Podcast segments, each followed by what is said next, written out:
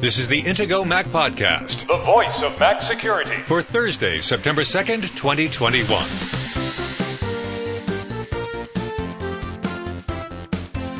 This week's Intego Mac Podcast security headlines include a new and potentially dangerous zero click exploit has been found that can be delivered by text messaging in iOS. Facebook, WhatsApp, and Google face recurring fines in Russia over data storage. Mixed content download blocking is likely coming to a web browser near you. We explain what that is. Apple Wallet can now include driver's licenses and state IDs. Good or bad? Now, here are the hosts of the Intego Mac podcast veteran Mac journalist Kirk McElhearn and Intego's chief security analyst Josh Long. Good morning, Josh. How are you today? I'm doing well. How are you, Kirk? I'm fine. It is the first day of a new month. We're recording on September 1st, which, if I understand correctly, is the beginning of meteorological autumn. Oh, is that so? Oh, that's interesting. Yeah. I don't know why. I see these things on Twitter. I follow the BBC weather account, and they always talk about cumulonimbus and things like that. So I learned today that it is meteorologic, meteorological autumn. Although the weather here has been autumn for the past month, it has been gray and cold, but we're not going to talk about English weather. We're going to talk about a new iOS zero click exploit. And zero clicks are like really cool. It's it's like I'm trying to think, you know, run of the mill exploits and vulnerabilities, they're like CDs and zero click exploits, they're like vinyl, right? 180 gram vinyl. They're they're the kind of thing that everyone wants because all the cool kids have them. Yes, I, I suppose you could say that. Although you don't really want there to be zero-click exploits against a platform you're using, um, that's that's not such a not such a Of fun course. thing. Uh, yeah. So this latest zero-click exploit um, has that's been revealed. Uh, it says the headline is Bahraini activists are targeted with new iOS zero click exploit. So um, we talk about zero day exploits a lot. A zero click exploit is um, it doesn't necessarily have to be a zero day exploit. Zero day just means that the vendor, in this case Apple, has not patched the vulnerability yet, and so it's being used in the wild, and uh, there's no fix for it a zero click exploit takes that a step further. If somebody just, in this case, sends you a message, you don't have to click on a link. You don't even have to read the message that was sent to you, but your device can be compromised. It can be hacked. Um, so that's a pretty serious problem. So this is similar to the Pegasus malware. Yes, exactly. And it's interesting that you mentioned that because apparently this new uh, iOS exploit is linked to the NSO group, which is known for the Pegasus uh, malware. So uh, this exploit is being called forced entry. And um, apparently, according to reports, this is is something that has been known to Apple for at least a month and a half at this point, and maybe longer. Um, and apparently, it's been in use since early this year. I think I, I read that it was February when it was first used, um, as far as we know. Uh, so it's it's been around for a while. Apple's even known about it for more than a month for sure at this point, and it still hasn't been fixed yet. So that's kind of odd and disconcerting. We'll link to an article in the record, and they talk about previous zero click exploits that were used on other victims, and they're going back to 2019 originally. What I find interesting about zero click exploits, and I think people need to understand when you get a message, right, a text message, because these all go through text messages or phone calls, right? When you get a text message, your iPhone does things. It doesn't just passively receive that message, it has to display it, it has to potentially give a notification. So all that computing in the iPhone is doing something even before you decide to look at that text message. Right, even if you haven't read it yet. And, again, this this could be you know iMessage, it could be SMS. Um, but it doesn't even have to necessarily use Apple's Messages app. There are other cases where, you know, WhatsApp, for example, has been exploited in the past um, with a zero click exploit. Um, but in this case, it's a problem in iOS itself. And so uh, that's especially serious because that means you don't even have to have any special particular third party software installed if someone just knows your phone number um, or even i suppose even your imessage linked email address they could send you a message and and compromise your device Okay, we have a story about WhatsApp, Facebook, and Twitter being fined for not storing user data inside Russia. And this is a relatively recent thing. The Chinese required that Apple put data centers in China to store iCloud data. Obviously, since GDPR, it's been essential that the data of EU citizens be stored in the EU. Uh, there's a lot of problems with this because of redundant servers around the world, and how can you guarantee that it's stored in one place? But WhatsApp got fined $54,000 for not storing data in Russia. Twitter, 228,000, Facebook, 202,000 they're probably just yawning and writing the checks for this, but more and more companies are going to require that data be stored in their countries, and this is going to have a big effect on how these companies work and on how private this data is. Right, and and this is the kind of thing that could potentially put a, a smaller company out of business. And I, I, haven't read the Russian law on this, so I don't know whether it maybe only applies to companies that make uh, above a certain uh, amount uh, per year. It may be something like that where it doesn't necessarily impact uh, smaller companies. But certainly they're targeting these big companies that make a lot of money and have a very wide user base. WhatsApp and Facebook, those are both uh, really under the Facebook uh, ownership. And then you also have Twitter separately from that. $228,000 is, is not uh, a small amount of money. Oh, come on. For these companies that make billions and billions? Yeah, but if you're Twitter or you're Facebook, then it's still not nothing, but uh, you know, I'm sure they have expenses that are much much higher than that. I thought this was worth talking about just from the perspective of, you know, looking at China's approach to this versus Russia's approach. China's default is if you don't follow the law, then you're just banned from our country. And in this case, this Russian law is if you don't follow the law, then we'll just make lots of extra money off of you. Which you know, it's it's not not a bad strategy from the perspective of you know making um, China's strategy one could argue makes China look like the bad guy, like they're being bullies and you know not allowing people to play in their country.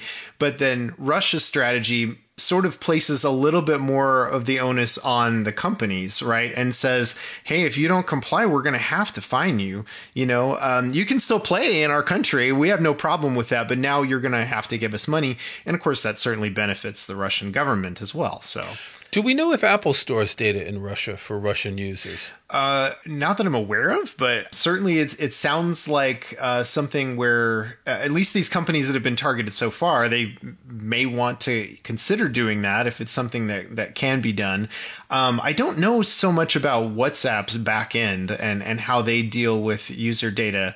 Um, Given that WhatsApp messages are encrypted, then the only user data that should be it doesn't matter where it's stored. The only user data that should eventually be accessible is, is metadata, users' names and, and information about when they've sent messages. But see, this is this is the slippery slope. That if the data is stored in the country, as I understand it, the iCloud data stored in China has a back door so the Chinese government can access it. Is that what the Russians want? And we saw that Apple complied with China's request because of the size of the market.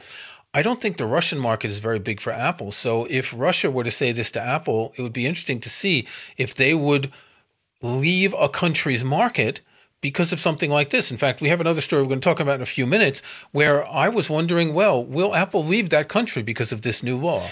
And notably, Apple is not one of the companies that has been fined so far. And at the end of this article that we'll link to from the record, they say that almost 600 companies are now storing data of Russian users inside of the country's borders. And they do include Apple in that list. So Apple, I guess, actually is one of those companies that currently does store data in Russia in compliance with the law. So Apple, Microsoft, LG, Samsung, PayPal, and Booking are some of those 600 companies that are named. Now, I would say as long as the data is encrypted on the servers and there's no backdoor for the state, that's not a problem. Right, and see that that's the question. Uh, I I don't know what access the Russian government has to this information with it being stored there, um, but that that is the worry, right? Um, now, if if you are not a Russian citizen and you're not traveling to Russia, then you probably don't need to worry about this. But it is just, it's good to be aware of this kind of thing. Okay. Tell me about mixed content downloaded blocking. Okay. Yeah. So this is something. That sounds like a very secure password. right. It actually does. Yeah. We'll add some uh, special characters and numbers and, and things in there, and that could actually be not a, not a bad password. Okay. But uh, mixed content download blocking is uh, the the idea that if you have an HTTPS page and it offers you a file to download over HTTP, it would be blocked. If you're offering files to somebody, you should be doing it securely, preferably. And a couple of different browsers have started making some changes to improve the way that this is handled. Firefox is planning to start rolling this feature out soon. Um, and in the way that Firefox is implementing this, um, if you go to an HTTP web page, so a non secure web page, and it offers you a download over HTTP, that will be allowed. It's not going to be blocked. Now, really, should you be downloading programs and and files over HTTP? No, not really. I mean, ideally, you want everything to be delivered over HTTPS, and in fact, there are, of course, settings in browsers like Firefox that where you can choose to have to only allow content to come to you over HTTPS. That's a separate setting. Um, but the idea here, the here here's a reason why you probably don't want to download files over HTTP. Think about it this way if somebody is a man in the middle if they're in between you and and the servers that you're trying to reach. Um, they can theoretically intercept that request and they can serve you malware instead of the thing that you're trying to download. That's the concern. And of course this is pretty rare. This is a tom cruise type situation yeah. but you never know. Yeah exactly. And so this is just a, a new feature that they're adding. Um, chrome by the way has been doing this since late 2020 uh, it was rolled out uh, in the Chrome version 80 something, um, depending on whether you were on the stable channel or the dev channel or whatever. Um, but this has been out there for a while in Chrome. Now Firefox is doing it too. Speaking of Tom Cruise, there was a story in the local news last week. Someone a few miles from here, maybe 10 or 15 miles from where I live, someone came to his door and knocked and said, Would it be okay if a helicopter lands in your field? What? And this helicopter came in and landed, and out came Tom Cruise. Apparently, they couldn't get to the local airport where he was going, so they brought a car. They found this field and they brought a car, and Tom Cruise was there. And he very patiently went and talked to the family and the kids and took some photos and went on. He's been filming in Birmingham, which is an hour from here, and in other parts of England, the next Mission Impossible movie. And if ever Tom Cruise lands in his helicopter here, you know that I'm going to get him on the podcast. Oh, absolutely. At minimum, you have to get a good picture with him. Well, that would be the first. Okay, so Realtek. You, you put this story in our notes, and I was thinking Realtek. I've heard this name before. They're a router company, but they sound like one of these cheap Chinese companies that sells every type of electronic thing on Amazon, but I think they've been around for a long time, haven't they? Yeah. In fact, the reason that you're probably familiar with the name is because they actually make the chipsets that are built into a lot of these name brand routers that uh, that are available on the market um, from a lot of companies that you're you would be familiar with for sure. Um, Belkin, ASUSTeK, D-Link. Uh, just to name a few. And there's there's lots and lots and lots of companies um, that are all using this uh, this technology. Um, Netgear also has one particular model. Um, Realtek itself actually even uh, I believe makes some routers of its own. Many many companies all use this chipset. And the the problem here is that these devices have recently been under attack from an IoT Internet of Things botnet. A botnet that is notorious for doing DDoS or distributed denial of service attacks. So the idea behind a DDoS attack is that um, you get a whole bunch of infected devices to send messages attacking a particular server or IP address or whatever the botnet owner is trying to attack online. They just take control of all these infected devices, in this case, routers, and use them to target a particular company or particular uh, server. So, um, the thing to know about this is that you want to make sure that you have your router software firmware really up to date. If your ISP manages that, which they may, uh, sometimes your internet service provider actually provides you with your Wi Fi router and they may not let you update it. But if it's something that you can upgrade yourself, make sure you've got the latest version of the firmware installed. Also, as I've mentioned before, if it's been, I would say, more than a year since the last time a firmware update was made available for your particular model of router, then it's time to buy a new router because chances are they're not releasing security updates for it anymore, and that's pretty scary. Okay, we're going to take a break, and when we come back, we're going to have some news about Apple, Google, and Microsoft. Protecting your online security and privacy has never been more important than it is today. Intego has been proudly protecting Mac users since 1997, and our latest Mac Protection Suite includes the tools you need to stay protected in 2021. Intego's Mac Premium Bundle X9 includes Virus Barrier, the world's best Mac anti malware protection, Net Barrier for powerful inbound and outbound firewall security. Personal Backup will keep your important files safe from ransomware, and much more to help protect, secure, and organize your Mac.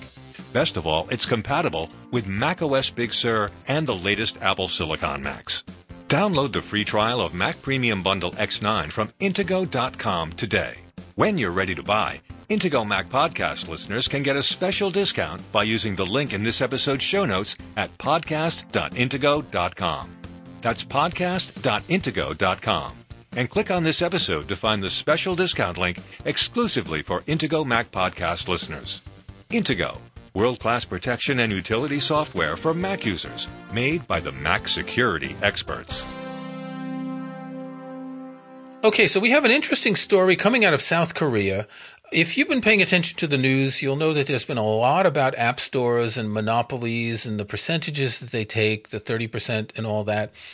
South Korea has passed a law that will force Apple and Google to allow developers to use their own payment processing systems for in app purchases. Now, this is not to allow developers to sell apps through an alternative app store, which is what the Epic Game Company wanted. But once you have downloaded an app, they'll be able to include code to sell in-app purchases. And my example of this is you can buy things from small businesses on the web and they use a service called Stripe that's integrated into a website. You get a pop-up window, boom, you get the payment. Now, there's a lot of problems here because to me, if I buy something from Apple, I'm pretty confident that I can trust Apple. I don't have to put in my credit card for each payment. I know who I'm dealing with in case I need a refund. Whereas here, if every time you buy a game and you want to buy some in app purchases for extra lives, you're going to have to put a credit card in or have an account of some sort. What happens if you don't get it? Who do you contact? They don't even know that you own the app because Apple doesn't give them that information. And this is actually a big deal, which could be part of a domino effect around the world against the duopoly of Apple and Google in their app stores. That sounds like an Apple PR talking point right there. well, and, and and of course that is one of the big things that's been dis, uh, discussed as part of this Apple versus Epic uh, court battle, right?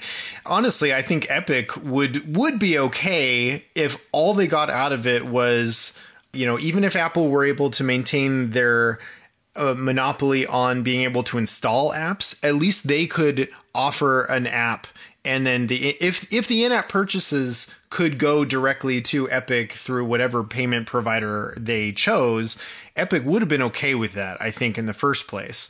So what's going on in South Korea is very interesting in light of that, because essentially what they're now requiring is that in app purchases can go through other third parties according to South Korean law. So that means that um, Apple and Google are going to have to start um, complying with this um, which could could be kind of interesting to see whether you know other countries decide that they want to move in this direction too. Because you know once South Korea starts allowing it, then others are certainly going to look at that and go, "Hey, well." If they can have that law and Apple's going to comply with it there, then they need to comply with it here too.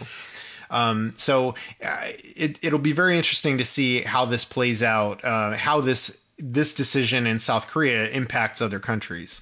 Yeah, and we were talking earlier, Apple would not leave China because it's a huge market. They might leave Russia. It's not a big market, but I think South Korea is a pretty big market for Apple. Now, yes, South Korea is the home of Samsung, and Samsung is quite popular, but I think Apple is quite popular as well.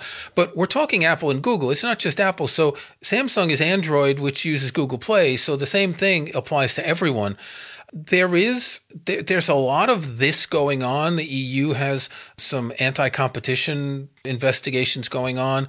There are some things going on in the US and Congress. So I think we're going to see something change very soon. The question is, is it safe? Can you be sure that when you get that when you download some random game that you don't know about and it says here, put in your credit card to buy extra lives, can you be sure that you're going to be getting those extra lives and not getting scammed from all the money that can be taken from your credit card? Well, yeah, and, and it really is a fair point. Uh, so one of the things that Apple can do, of course, if they find out that a an app is misbehaving in the way that they're handling third party transactions, is of course they can choose to ban that app from the App Store. But eh, I mean, in order for it to get to that point, it would probably have to really make the news, right? It would have to be a big enough thing that it would really come on Apple's radar. And, you know, if people are just leaving reviews on an app and saying, hey, this app stole my money, um, at what point would Apple notice, you know, take notice and, and actually respond by kicking them out of the App Store or something? So um, it is a potentially big concern. Uh, to be fair, I, I, know that I know that it sounds like an Apple talking point, but but it is a, a serious concern. Well, we know that Apple is not reacting very strongly against apps that are charging exorbitant subscription fees for ridiculous things there's one developer. I'll, I'll link to an article. I forget the name of the developer. He's from Greece, I believe, and he's been doing a lot of research on this. And he points out apps that are like, here, 20 bucks a week to use this photo sharing app. And, and somehow people get scammed into this and they may not even notice if they don't pay attention to their credit card bills. But another thing is that, and this is an Apple point, they say that family sharing might be less effective. There are some in app purchases that are, say, consumables. I'll link to an article I wrote a few months ago about in-app purchases. Some of them are lives and coins, etc. But some in-app purchases are actually adding features to an app. And if you're using family sharing, that in app purchase gets shared across your whole family. If it's going through a different payment system, then it wouldn't work with family sharing. And it just makes the whole thing a lot more complicated. Yeah, I, really like that point too. Um, and, and, of course, one of the things that you can do um, as a parent or also in school environments, if you're managing uh, a lot of devices, you can place controls to disallow in-app purchases. But if anyone can use any old in-app purchase method uh, you know where they're just like basically redirecting you to a web page within the app to to make a purchase.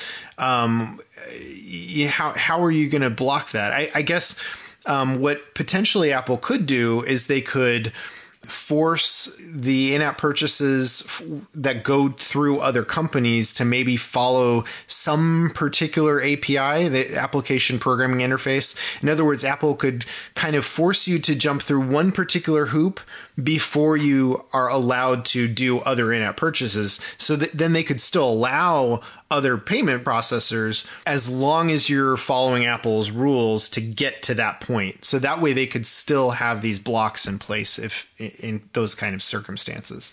Okay, we'll see. I have a feeling in the coming months we're going to hear a lot more about this in a lot of different countries because I'm going to link to an article on Daring Fireball where John Gruber was pointing out that most people don't care about how in app purchases work, except for the fact that it's so smooth on Apple devices. My thought, though, is that it's not the users who care about this, it's the companies who don't want to pay the 30%. This is not a change to help users. It's quite the opposite. It's a change to help the developers, and they don't care about the users. But I think we're going to see a lot about this. Apple is adding a new feature. I believe they announced this at the Worldwide Developer Conference this year. You'll be able to add driver's licenses and state IDs to the Apple Wallet, and you'll be able to display them. You'll be able to pass that information on to a scanning device, kind of the way you use Apple Pay. You know, it, it presents the thing and you double click on the side. Just as an aside, they talk about double click on the phone. I've always found that odd because it's not really double click, it's double press, right? You used to click being with a mouse. Anyway, these IDs will be available in the wallet, and this is both good and bad. So let's start with the good. Okay. I think one scenario where somebody could use something like this and it might make sense is sometimes you have to show your ID for, for, things that you know are just for like legal compliance reasons or, or whatever or, or maybe you just have to show your id to get admission into a particular venue just to show that you are who you say you are and in certain circumstances you may not really necessarily want to get out your driver's license or your passport just to show who you are. And in those cases, um, you know, if you've got Apple Wallet set up to display your ID, and you, know that that might make absolute sense in certain scenarios, but there are other scenarios, arguably, where it's probably not the best idea if you only have your ID on your phone and you're not actually carrying a physical copy of it with you. Well, I think the best example, and I'll link to a tweet from Nilay Patel from The Verge this morning, who said, I got a speeding ticket the other day, 75 and a 55. Whoops. There is no way I would ever hand my phone over to a cop and let them walk back to their car with it, and no way I would trust police anywhere to not try and do that, regardless of how the tech works And that's a really good point. If you get stopped by police, license and registration, please, and then the police go back to the car and they phone it in to see if you have any warrants. And if you're showing them your phone, are they going to take the phone with them? And I wouldn't want to do that.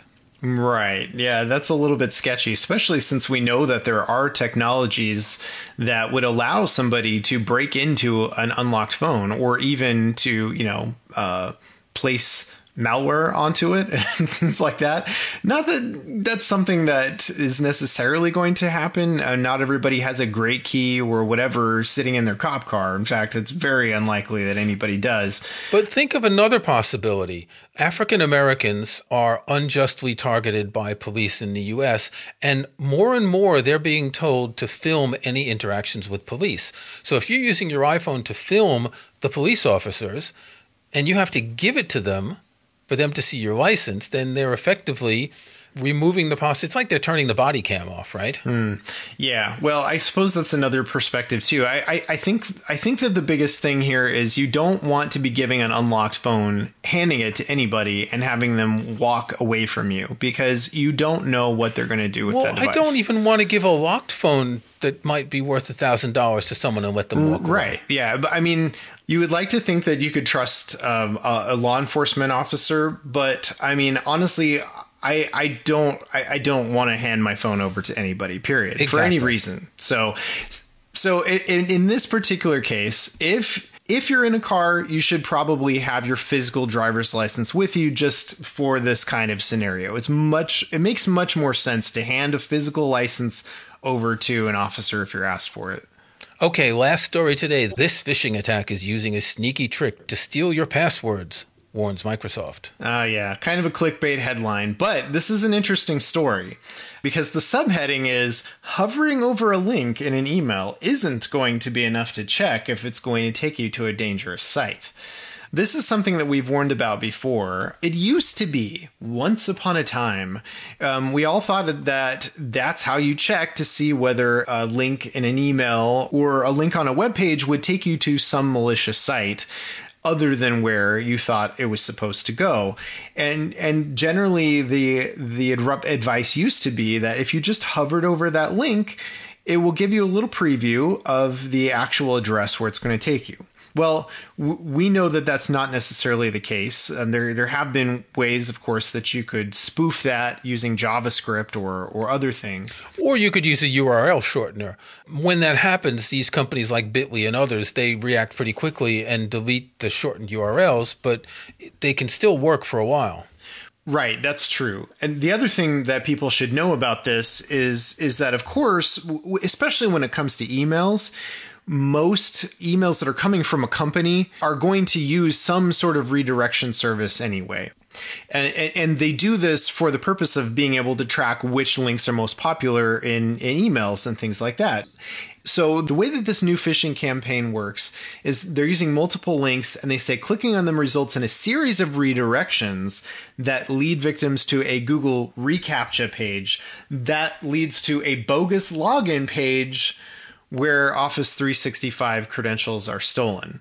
So here's here's the problem. There's they're using multiple redirects. So the, as, long, as long as that first link looks legitimate enough, that's great. And and also the reason that they're using reCAPTCHA here as one of those interstitial pages is to make sure that any automated methods of detecting that there's a phishing page at the very end of this redirect chain are going to be stopped because they're not going to get all the way there if you're using an automated system because it requires a human to solve the captcha. And so they're putting the phishing page after the captcha. So it's kind of a clever um, way of going about this. It's mean and these mean old phishers shouldn't be doing stuff like this. But it, but it is clever. Okay, that's enough for today. We've been saying for a few weeks we're getting closer and closer to the iPhone and other Apple new products, and maybe we'll know more next week. But until then, Josh, stay secure. All right, stay secure. Thanks for listening to the Intego Mac Podcast, the voice of Mac security, with your hosts Kirk McElhearn and Josh Long. To get every weekly episode, be sure to follow us in Apple Podcasts or subscribe in your favorite podcast app. And if you can, leave a rating, a like, or a review. Links to topics and information mentioned in the podcast can be found in the show notes for the episode at podcast.intego.com. The Intego website is also where to find details on the full line of Intego security and utility software. Intego.com.